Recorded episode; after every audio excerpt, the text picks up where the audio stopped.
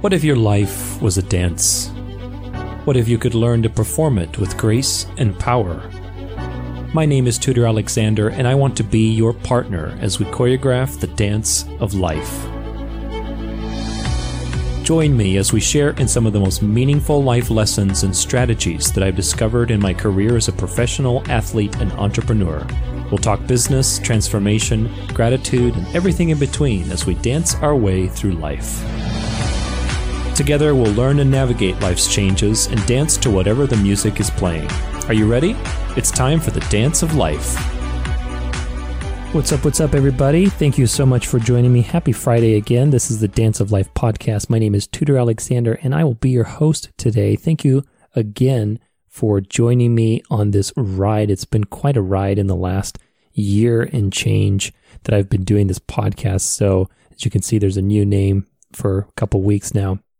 And it's really, you know, it's a lot more in alignment with the things that I want to talk about. The book that I'm writing, Dance, Dance Your Way Through Life I'm a professional dancer, obviously sharing the things that are valuable to me in my career and as an entrepreneur, as a professional athlete that have made a difference in my performance, in my results, in the way that I experience life, the things that have made it easier, strategies, beliefs, all those kind of things. So that's really the dance of life, you know. So that's what this is all about. And today I wanted to share with you a like a little mini thought experiment or, or an idea that I came up with about what is the strongest thing in the world.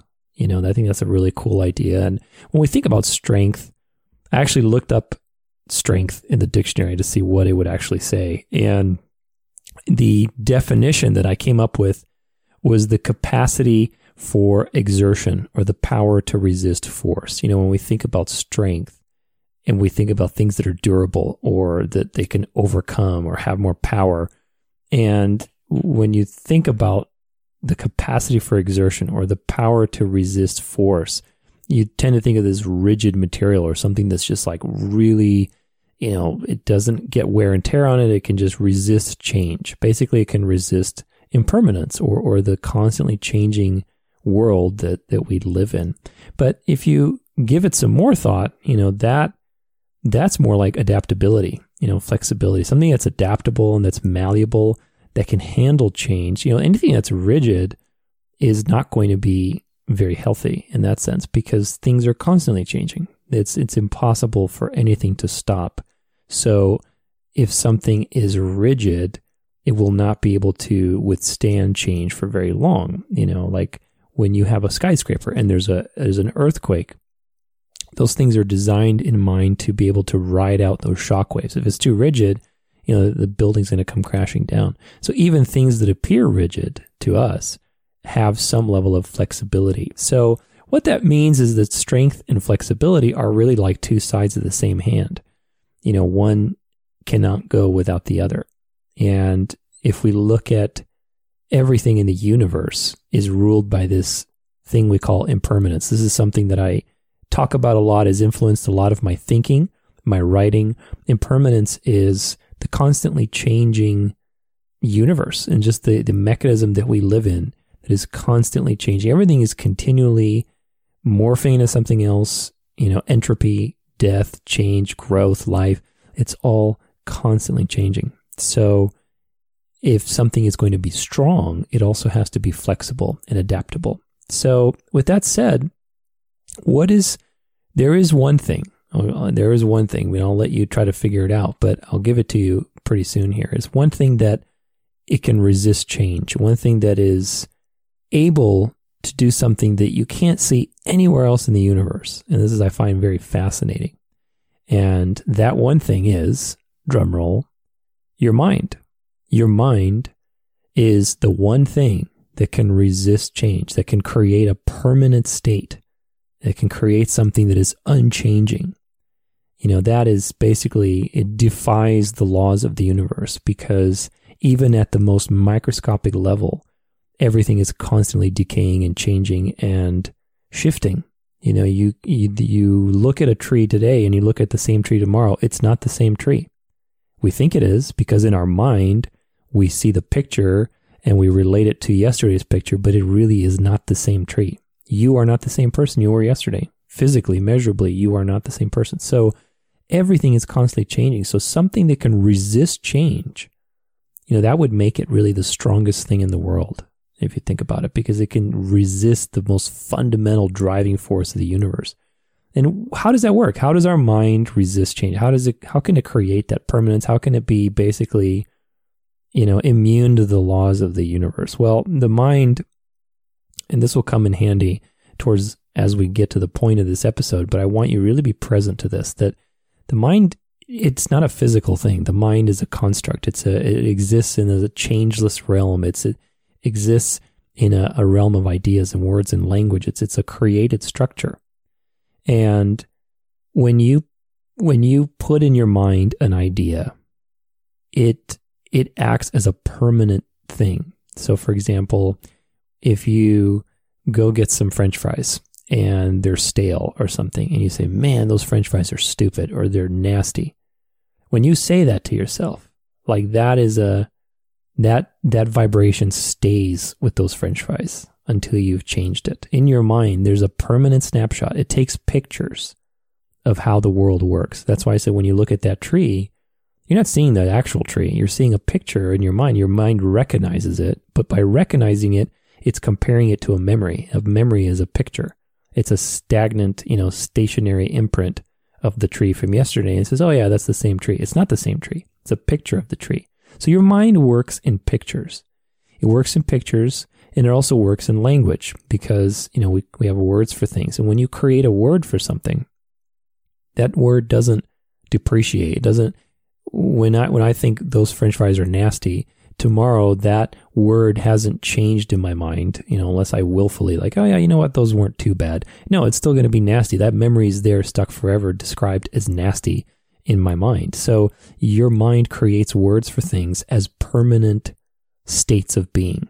So this is a very important thing to know because your mind works with these permanent things. And that's how it works. It creates permanence. And in a sense, it defies the laws of the universe because everything outside of the mind works by the laws of change. Everything is constantly changing and decaying, but your mind creates these permanent states with the pictures that it creates and with the words that it that it uses. So that's really very powerful because what that means is that is the mechanism by which we move and create anything. You know, if our minds, if you think about it, if our minds were constantly shifting from one thing to another, if we didn't have that capability with our memory, with our language, we would just be like a fly or anything else that is basically bouncing around, reacting to short term stimuli and not creating anything.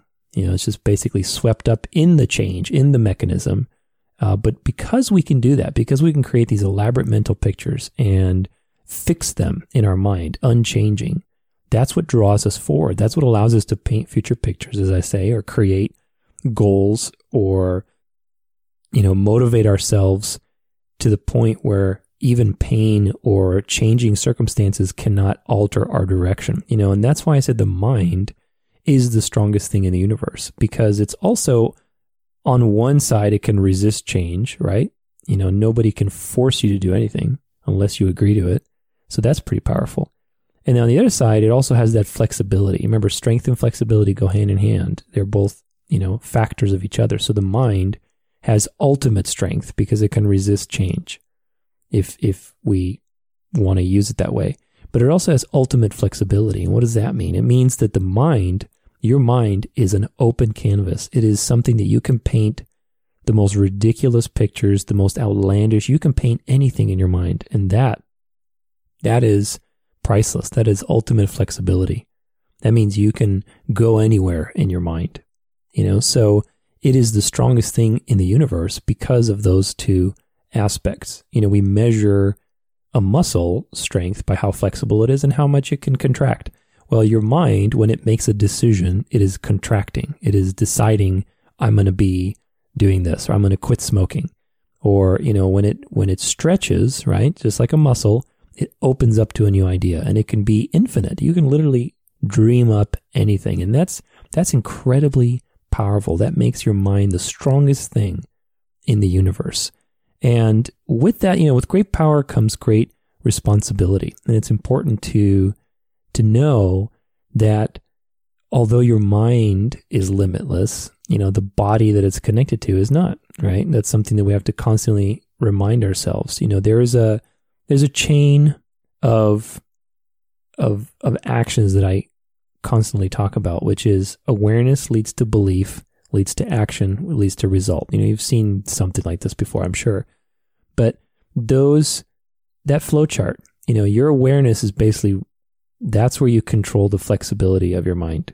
It means how open how open is your mind to new information. That's where that's the only limitation is basically are you open and therefore you learning. You know, today we live in an age where you can access any kind of information, learn anything. So really it's your own willingness which allows an open mind to be flexible. But knowing something and believing it is two different things. When you believe, you extract something out of your awareness, out of your knowledge base, out of your mental library, and you attach emotion to it and you believe in that. And that's going to lead to your actions, which leads to your results. Now, the thing is, awareness and belief, which is, let's say, on the left side, if you if you're looking at it, that's that's on the inside. That's controlled by your mind. Your action and your results, they're limited in a sense because they exist in space and time your actions, you know, I, I can want to be a millionaire tomorrow. You know, I could put that in my mind right now. That's not a problem. But doing that and taking action and creating the results, even more important, that's not going to happen in a day. You know, space and time go slowly. And that's where your mind will be challenged. So when we experience challenges, that power, the strongest thing in the universe, that power can very easily turn against us. And often it does because the same power that it has to create literally anything or create these states of permanence. Like when you imagine a vision that inspires you and you keep that vision in your mind no matter what challenges come up and it motivates you forward and past all of these life changes, it's also the same power that can backfire on you when something doesn't go your way, you know, and you call yourself stupid or you call yourself bad or you blame a situation. And in your mind now, you've created a permanent negative situation. You've created your own wall, basically, because that's what the mind does. It creates permanence. It creates things that are snapshots. It doesn't, it doesn't work in accordance to change. It is a, a creator of stillness, of things that, that do not move. You know, an idea is a fixed thing you know, sure, we can alter the idea, but that's another fixed thing that's altering it. It's a picture. You know, it creates a picture that draws you forward. And when things aren't going your way, when things fail, when we have, you know, circumstances that challenge us, again, when we start taking action towards those results, space and time is full of circumstances. And some of them, most of them, are unpleasant, you know, especially on the road to something great. So your mind can turn against you. And in that sense, it is a very devastating thing because it is the strongest thing in the world. And in your world, in your reality, your mind is the strongest thing. So if it turns against you, notice how those beliefs, those limiting beliefs, those thoughts, those feelings, what you are aware of, how that is limiting your actions and your results. You know, normally when we fail at something, the first inclination is to start creating a wall and that wall can be in the form of a limiting belief about yourself, like, I suck at this, I shouldn't be doing it. It could be a wall about, you know, the, the situation at hand. Or, you know, I, I'm terrible at podcasting. Podcasting sucks. You know, I shouldn't be doing this or whatever. I'm just using an example, but, uh, you know, I actually love podcasting. It's been a lot of fun. But the point is, you know, when you are at something and it, and you're having challenges with it, the first instinct of the mind is to put a label on it whatever it is, you know, whether that label is against you, against somebody else, against the situation, there's a permanency. And once we have that label on there, you know, think about it in reverse. It's easier to understand it in reverse. When you have something inspiring that you've labeled, like a picture, a vision, a vision board, an idea, a quote, a concept that it's inspiring to you, what does that do? That motivates you to act, right? That, mo- that pulls you forward. That's the whole point of the mind.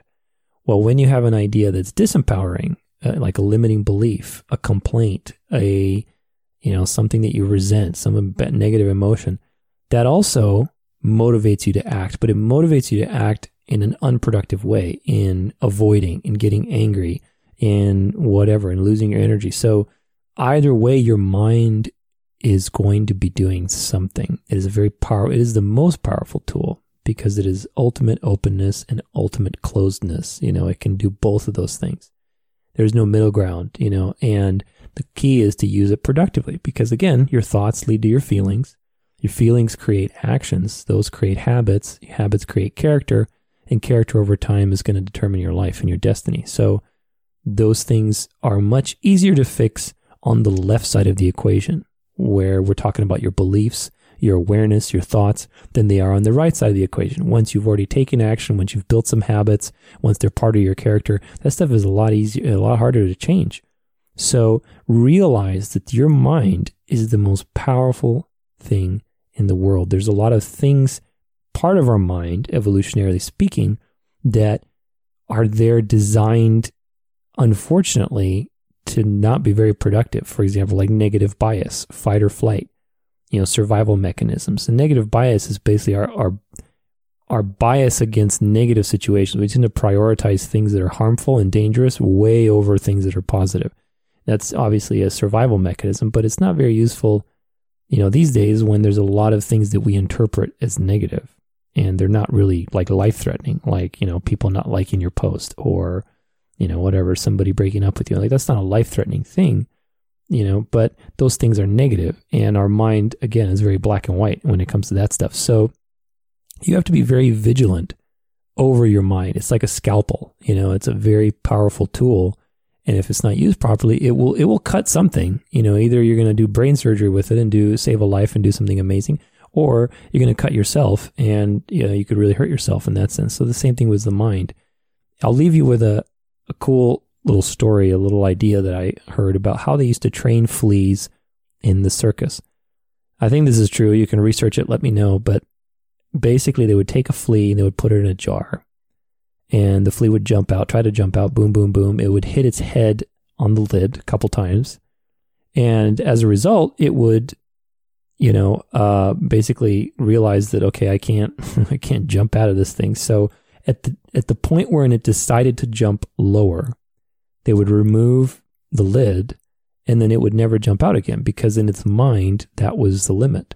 So people would come and watch and see the flea jumping around in the jar without a lid. So again, you know, if, if it's a flea that can basically make that decision, something that has, you know, one millionth of our processing power, if it can create a limiting belief for itself, that's pretty wild. You know, that, that really impressed me because we think we're so advanced and well above that stuff. But if something that primitive has problems with limiting beliefs, what about us? You know, so your mind is the most powerful thing in the world. It can create or it can, you know, destroy it based on how it how it acts. It doesn't go anywhere in the middle. Your mind is always creating permanent snapshots of the world based on what you believe and the kind of pictures that you allow in there. Now, those pictures can either be motivating you move to move forward and grow, or those pictures will motivate you to run and hide and get smaller. But there are there is no middle ground. There's no neutral picture. It's always creating some picture and some word for everybody and for every situation. So you have to examine what are those pictures because the things that you believe, again, are what drive your actions. So, what results you have right now, what results you have are a result of the actions you've taken. But that's not really where you look. You look at the results you have and what beliefs did you have that led to the actions that created those results. Because that's where it comes down to. And what you chose to believe from the things that you know, those are the things that you took action on. So, the pictures that are motivating you, that are bringing emotion to your action, those are the pictures you need to evaluate con- continually. And if and if they're not giving you productive results, then you have to change what you believe because your mind is steering you in a road towards survival rather than towards growth. So, your mind is the most powerful thing in the universe. Thank you so much for listening. Take care of your mind. Be vigilant with the mental pictures and words that you create on a daily basis in your mind, the things that you talk to yourself about situations, about yourself, about other people. Uh, continually evaluate those things. It's a, it's a constant practice. I'm always having to do that. It's never something you master, but you do get better at it. And you get to you get to be able to control your mind a little better and, and redirect it. That's what it's all about. It's redirecting. So thank you so much for listening. Have a wonderful Friday. Hope you guys are killing it out there. And we'll see you next week for some interviews. You're listening to the Dance of Life podcast with your host, Tudor Alexander. Join me weekly as I discuss my most meaningful life lessons and strategies on entrepreneurship, transformation, gratitude, and how to dance your way through life. For the latest content and bonus material, make sure you get subscribed using your favorite listening platform. And if you like today's episode or want to contribute to a future episode, share your ideas and keep the conversation going at danceoflife.com. And remember, life is short, so you might as well learn to dance your way through it.